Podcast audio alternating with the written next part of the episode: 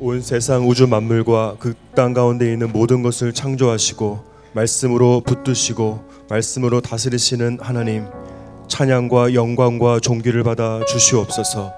주님의 찬란한 임재의 빛 가운데로 나아가기를 원합니다. 그 빛을 보기를 원하고 그 빛을 만지기를 원합니다. 오늘 새벽 예배를 통해서 주의 임재의 빛과 말씀의 빛과 거룩의 빛을 우리 가운데 비추어 주시옵소서.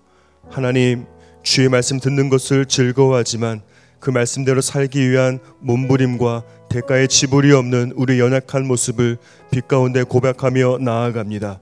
우리의 행함이 없는 믿음과 헐분의 믿음을 용서하시고 예수 그리스도의 보혈로 덮어 주시옵소서. 그래서 오늘 새벽 기도를 통해서 우리 모두가 주님의 거룩한 산에 서며 그곳에서 주님과 대면하며 하나님의 음성을 듣게 하여 주옵소서. 매 순간 예수님을 따라가기 위해서 우리 자신을 부인하고 자신의 십자가를 지는 제자로 살게 하여 주옵소서. 예수님을 화려한 말로만 따라가며 구경하는 무료와 군중이 더 이상 되지 않게 하여 주시옵소서. 하나님, 주님의 몸된 새로운 교회를 땅 가운데 세워 주시고 지금도 살아계셔서 역사하시는 성령의 행전을 써내려가게 하시니 감사합니다. 2020년 계속된 특별 새벽 기도를 통해서 유전에서 에버그린에 이르기까지 모든 성도가 말씀과 기도를 통해서 거룩하게 되어지게 하여 주옵소서. 성령의 불을 경험하게 하여 주옵소서. 성령의 불을 통해서 자녀들은 장래일을 말하고 늙은이는 꿈을 꾸며 젊은이는 이상을 보는 성령의 역사가 일어나게 하여 주시옵소서. 무엇보다 지금 한국이 처한 정치 경제적 혼란과 어려움의 시기에 저희 새로운 게 모든 성도가 새벽 기도를 통해서 먼저 악한 길에서 떠나 스스로 낮추고 기도하게 하여 주옵소서. 주의 얼굴을 찾고 구함으로 하나님께 하늘에서 듣고 한국 땅에 만연했던 죄를 사하시며 이 땅을 고치시고 회복시키시는 놀라운 역사가 일어나게 하여 주시옵소서. 오늘 말씀을 들고 단위에 서시는 한옥 목사님을 성령으로 기름 부어 주시고 그 입술에 성령의 검을 허락하여 주시옵소서. 그래서 그 말씀의 검을 통해서 우리 안에 습관적인 죄악의 사슬이 끊어지고 우리의 모난 성품이 다듬어지며 우리 안에 육신의 질병이 깨끗하게 제거되어지게 하여 주시옵소서. 그래서 우리가 떡으로만 사는 것이 아니요 여호와 입술에서 나오는 모든 말씀으로 살아가는 것을 깨닫게 하여 주시옵소서. 목마른 사심이 시냇물 찾기에 갈급함 같이 이 세상 그 무엇보다 오직 주의 말씀 듣기를 사모하게 하여 주시옵소서. 오늘도 우리에게 말씀의 만나를 친히 먹여주실 주님을 간절히 기대하며 죽음을 이기시고 부활하신 예수 그리스도 이름으로 기도드립니다. 아멘. 오늘 하나님께서 저에게 주시는 말씀은 데살로니가 후서 3장 1절에서 5절까지의 말씀입니다. 저와 여러분이 한 절씩 교독하겠습니다. 제가 먼저 읽겠습니다. 끝으로 형제들아 너희는 우리를 위하여 기도하기를 주의 말씀이 너희 가운데서와 같이 퍼져나가 영광스럽게 되고 또한 우리를 부당하고 악한 사람들에게서 건지시옵소서 하라 믿음은 모든 사람의 것이 아니니라 주는 미쁘사 너희를 굳건하게 하시고 악한 자에게서 지키시리라 너희에 대하여는 우리가 명한 것을 너희가 행하고 또 행할 줄을 우리가 주 안에서 확신하노니 함께 읽겠습니다. 주께서 너희 마음을 인도하여 하나님의 사랑과 그리스도의 인내에 들어가게 하시기를 원하노라. 이제 한옥 목사님께서 바울의 기도 요청이라는 제목으로 주의 말씀 전해 주시겠습니다. 할렐루야 우리 하나님께 감사와 영광의 박수 올려드리겠습니다. 축복된 2020년 신년 특세 79일차에 오신 여러분 모두를 축복하고 환영합니다. 우리 함께 기도하시고 말씀 보겠습니다. 사랑하는 아버지 은혜를 감사합니다. 하루하루 살아 있음이 기적이고 호흡이 있어 숨쉬고 있음이 기적이며 오늘 하나님을 찬양하며 기도로 하루를 시작할 수 있음이 기적임을 믿습니다. 여러 가지 불안함과 힘든 것들 다 내려놓고 우리 하나님 아버지 앞에 엎드려서 기도하며 말씀 듣고 일어나게 하여 주옵소서. 부족한 종은 감추시고 오직 우리 주님 홀로 영광 받으시옵소서. 예수님 이름으로 기도했습니다. 아멘. 어제 본문에서 우리는 바울이 하나님께서 데살로니가 성도들을 위로하시고 격려해 주시기를 바라는 기도를 하는 것을 살펴보았습니다. 정말 요즘은 그것을 절실하게 느낍니다. 우리의 위로는 사람이 아닌 세상이 아닌 하나님께로서만 온다는 것을 그래서 요즘은 그 시편 기자가 고백한 그 말 내가 산을 향하여 눈을 들리라 나의 도움이 어디서 올꼬 천지 지으신 여호와 나의 하나님 영원 무궁하신 그분에게서만 나의 도움이 온다. 그 고백을 어, 우리가 다시 한번 깨닫게 됩니다. 우리는 사람들의 어줍지 않은 위로가 필요한 것이 아닙니다. 우리는 영혼 깊은 곳에서부터 울려나는 하늘로부터 부어진 하나님의 위로가 필요합니다. 이렇게 우리가 말씀 듣고 기도하는 시간이 하나님께서 우리 영혼을 위로해 주시는 시간인 줄 믿습니다. 2장까지는 이 교리적인 메시지를 주었던 바울이 오늘의 본문인 어, 3장부터는 좀 실천적인 메시지로 넘어가서 이제 데살로니가 후서를 마무리하고 있습니다. 1절 읽습니다.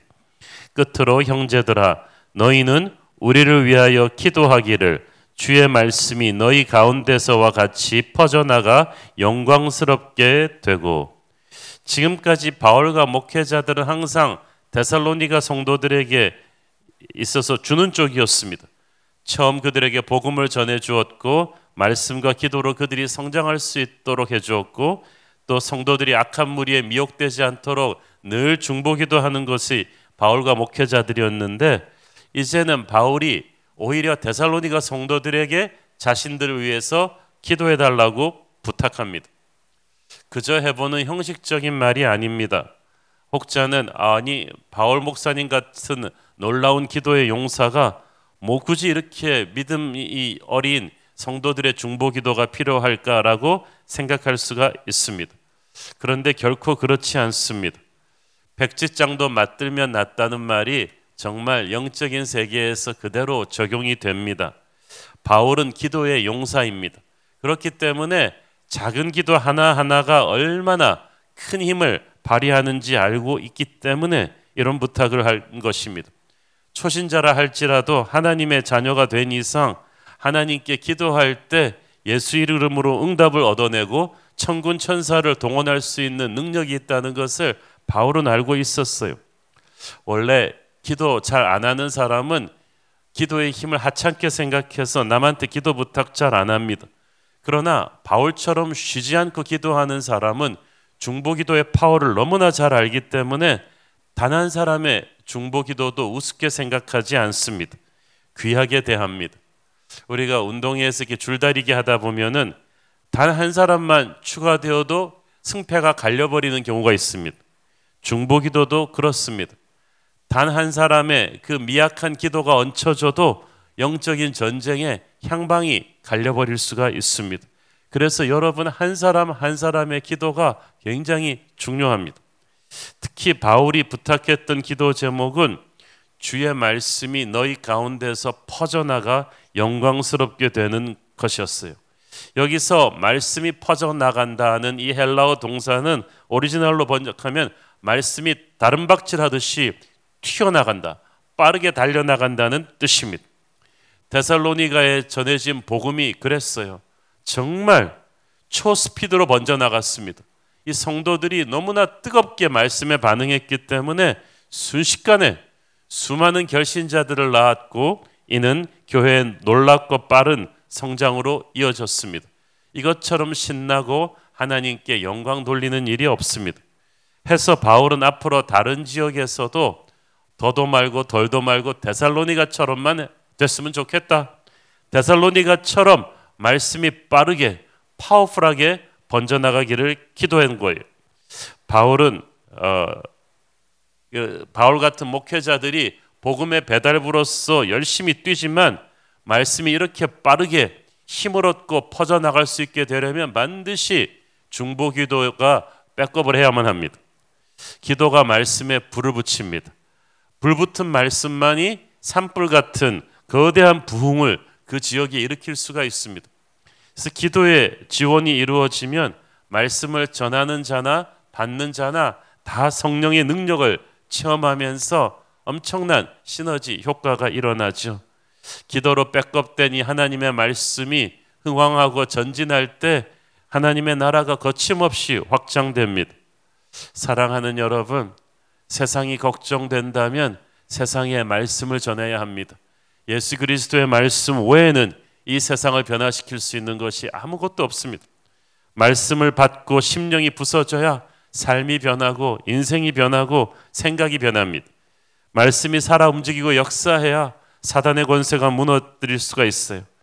말씀이 흥왕해야 개인이 변하고 가정이 변하고 교회가 변하고 나라가 변하는 것입니다. 교회는 살아있는 말씀을 끊임없이 세상 속으로 던져 넣어서 한 시대를 살려냅니다. 그래서 바울이 너희 가운데서와 같이라고 말하는 것은 데살로니가 교회 성도들 너희들의 말씀 부흥이 바로 모범 답안이다. 다른 것들도 다 데살로니가처럼만 말씀이 흥왕하여 부흥할 수 있도록 기도해 달라고 부탁한 거예요.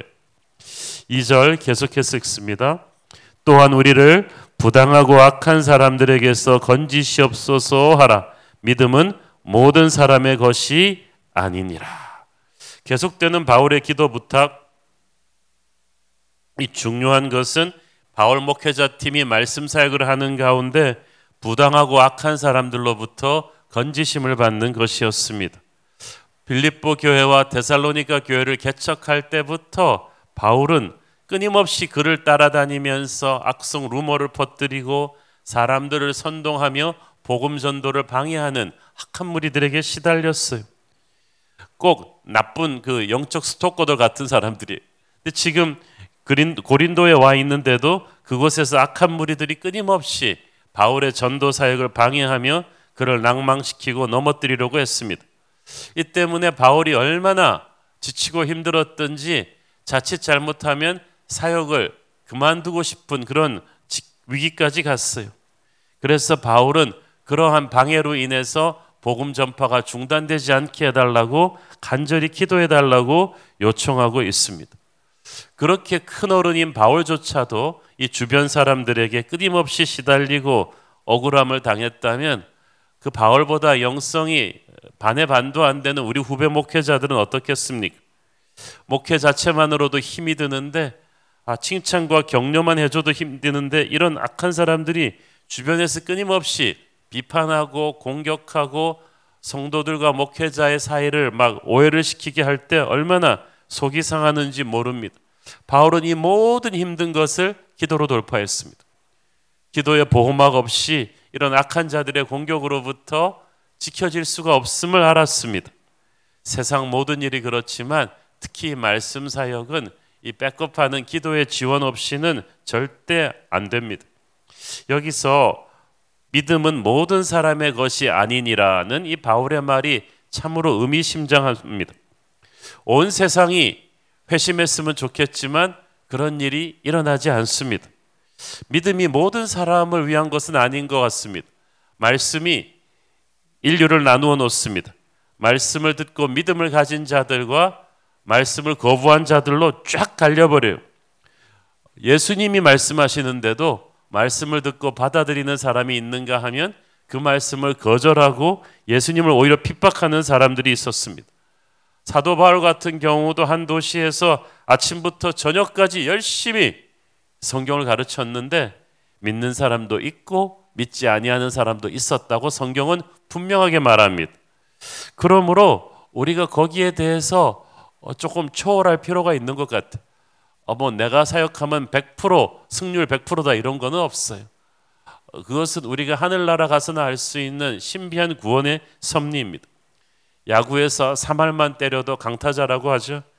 세 번 중에 한 번만 쳐도 대단하다는 것인데 복음 전파에서는 어느 정도 확률이 나와야 대단한 건지는 모르겠지만 중요한 사실은 모두가 다 복음을 웰컴하는 것은 아니다라는 사실이에요.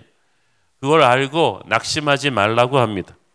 우리는 왜 똑같은 복음인데 그렇게 다른 반응이 나오는지 이해할 수가 없습니다. 다만 그것이 하나님의 주권적인 선택이라는 것을 알 뿐이에요. 그래서 하나님의 일을 할 때는 아, 참 낙심되고 힘든 것도 많지만 하나님을 바라보면서 견뎌야 됩니다. 특히 이 바울은 영적 전쟁의 중요성을 새삼스럽게 계속해서 강조합니다. 3절 읽습니다. 주는 미쁘사 너희를 굳건하게 하시고 악한 자에게서 지키시리라. 여기서 악한 자를 영어 성경에 보니까 the evil one이라고 돼 있죠.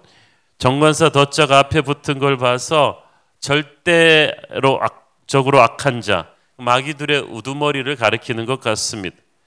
바울 같은 목회자들을 공격하고 거짓 교사들을 앞세워서 데살로니가 교회 성도들 안으로 잘못된 재림 신앙을 퍼뜨리면서 교회를 흔들려 하는 이 마귀의 권세를 말하는 거예요. 어, 마귀의 성품은 굉장히 악하고 지독합니다. 악한 자는 우리가 생각하는 것보다 더 교활하고 집요하고 경험이 많습니다. 결코 우리 힘으로 붙어서는 이길 수가 없어요. 그래서 바울이 이렇게 말합니다. 주는 밑부사 너희를 굳건하게 하시고 악한 자에게서 지키시리라. 영적인 전쟁을 우리를 위해서 싸워 주실 영원한 흑기사가 계시니 그가 바로 예수 그리스도이십니다. 그러므로 영적인 전쟁을 싸우는 길은 내가 주님께 도와달라고 하는 것이 아니라 주님께 나를 대신해서 싸워달라고 항복하는 것입니다. 목회자를 공격하고 교회 성도들을 공격하는 무서운 악한 마귀를 물리쳐 주시고 우리를 보호해 주시는 그분이 바로 예수 그리스도이십니다. 우리는 예수께서 붙들어 주실 때 그가 나를 강하게 하고 힘 주실 때 비로소 굳게 설 수 있습니다. 예수님께서 우리에게 가르쳐 준 주기도문의 중요한 부분이 우리를 악에서 구하시옵소서입니다. 거기도 보면은 영어 성경에 보면은 deliver us from the evil one 악한 자로부터 구하시옵소서. 악은 어떤 추상적인 개념이 아니라 실제적으로 존경, 존재하는 마귀라는 인격체예요. 우리가 악한 마귀의 공격으로부터 보호받고 역습할 수 있는 것 또한 하나님께서 우리를 지켜주심으로써 비로소 가능해지는 것입니다. 하나님의 보호막은 누구에게 입혀지느냐? 기도하는 사람에게 입혀주는 줄 믿습니다. 영적인 전투에서 마귀에게 무서운 공격을 당해서 한번 상처를 입어본 사람은 쉬지 않고 기도합니다. 사도 바울처럼 자신도 기도하지만 주변 사람들에게도 끊임없이 기도를 부탁합니다. 주께서 우리를 굳건하게 하셔서 악한 자에게서 지키신다는 말씀에서 저는 이 굳건하게 하신다는 말씀이 참 좋습니다. 바울이나 베드로나 요한이나 이들이 쓴 그 당시 초대교회 성도들에게 보내는 모든 목회 서신에서 빠짐없이 나오는 단어가 굳건히 설하여. 장로들에게 집사들에게 항상 부탁하는 단어가 굳건히 서라. 성경에서 말하는 영적인 리더십의 핵심은 굳건히 서는 것입니다. 굳건히 서는 사람은 오래 잘 버팁니다. 근데 영적으로 실력이 없는 사람, 영적으로 성숙하지 않은 사람은 신앙이 롤러코스터처럼 기복이 심해요. 굳건히 서 있지를 못하고 잘 될 때는 발발발발 쫓아다니다가 또 힘들 때는 그냥 쭉 꺼져버리고 그래서 조금만 시련이 오면 침체되고 포기하고 자기 자리를 이탈해서 도망갑니다. 그러나 진짜 하나님의 사람은 굳건히 서서 자기 자리를 지키죠. 그것은 주님께서 힘 주심으로 가능한 일입니다. 저는 오늘 그리스도께서 여러분을 굳건히 서게 하시기를 축원합니다. 또한 주는 밑부사 너희를 굳건하게 하신다는 말씀이 참 의미심장한데 이 밑부시다는 말은 faithful 신실하다는 말이에요. 이스라엘을 지키시는 자는 졸지도 아니하시고 주무시지도 아니할 것이다. 낮의 해와 밤의 달이 너를 상치 못할 것이다. 이 모든 말씀은 무슨 말입니까? 하나님께서 24시간 성실하게 우리를 지키시고 계신다는 뜻입니다. 우리가 기도를 멈추지 않고 있는 한 항상 하나님의 보호막은 우리를 둘러 진치고 있습니다. 우리가 생각지도 못했던 약점 하나하나까지도 마귀가 틈타지 못하도록 우리 신실하신 하나님께서 저와 여러분을 오늘도 지키고 계신 줄 믿습니다. 4절 읽습니다. 너희에 대하여는 우리가 명한 것을 너희가 행하고 또 행할 줄을 우리가 주 안에서 확신하노라. 바울은 데살로니가 성도들이 목사님들이 그들에게 가르쳐 준 말씀대로 살 것을 강조하고 있어요. 너희가 행하고 또 행할 줄을 확신한다는 말은 반드시 행해야 한다는 강조법이죠. 말씀 공부보다 더 중요한 것이 말씀 순종입니다. 말씀에는 하늘의 능력이 담겨 있지만 그 능력의 기폭 장치는 순종입니다. 순종하는 자에게 말씀은 능력으로 폭발할 것입니다. 그래서 성경 공부 그렇게 많이 해봤자 무슨 소용이 있냐, 뭐 별 도움도 안 되더라는 사람은 공부만 하고 순종을 안 해서 그래요. 나는 배운 말씀을 얼마나 실천했는가? 우리는 항상 기도 시간에 묵상 시간에 이것을 돌아보야만 합니다. 순종한 말씀에 대해서는 하나님이 결과를 책임지십니다. 성경은 행함이 없는 믿음은 죽은 것이라고 했어요. 말씀은 분석하는 것이 아니라 행하는 것입니다. 말씀대로 살기 시작할 때 우리는 성경 속의 기적이 우리 삶에 일어나는 것을 체험할 것입니다. 물론 이게 쉽지가 않아요. 그래서 바울이 말하잖아요. 우리가 주 안에서 확신하노라. 주님께서 너희가 주 안에 있으면 주께서 너희들을 붙들어 주셔서 말씀대로 살게 해 주실 것이라는 확신입니다. 바울은 데살로니가 교회 성도들 옆에 영원히 있을 수 없었어요. 딱 3주밖에 있을 수 없었어요. 여러분, 인간은 여러분 옆에 오래 있을 수 없어요. 저도 여러분 옆에 항상 있지는 않을 거예요. 인간은 언제는 떠나요. 그러나 하나님은 여러분 곁에 항상 계십니다. 그리고 그게 옳습니다. 바울은 성도들이 자신을 의지하는 것이 아닌 주님을 의지하게 하려고 했어요. 5절에 계속해서 읽습니다. 주께서 너희 마음을 인도하여 하나님의 사랑과 그리스도의 인내에 들어가게 하시기를 원하노라. 저는 이 오늘 이 말씀을 우리가 좀 끄고 보고 싶은데 주께서 너희 마음을 인도하여 바울이 이 바울의 목회 서신에서 보면은 유독 이 하나님께서 우리의 마음을 지켜 주셔야 된다는 말을 굉장히 많이 씁니다. 인간이 정말 마음이 무쇠가 아니에요. 자기 마음을 잘 관리해야 돼요. 인간이 이성적인 존재기 전에 감성적인 존재. 우리의 뇌가 이성보다 감성 쪽 반응이 훨씬 빠르게 돼 있어. 예를 들어서 뭐 어떤 사건이 툭 생기면 일단 욕부터 나가요. 그리고 나서 후회합니다. 왜냐하면은 감성이 이성보다 더 빠르기 때문이.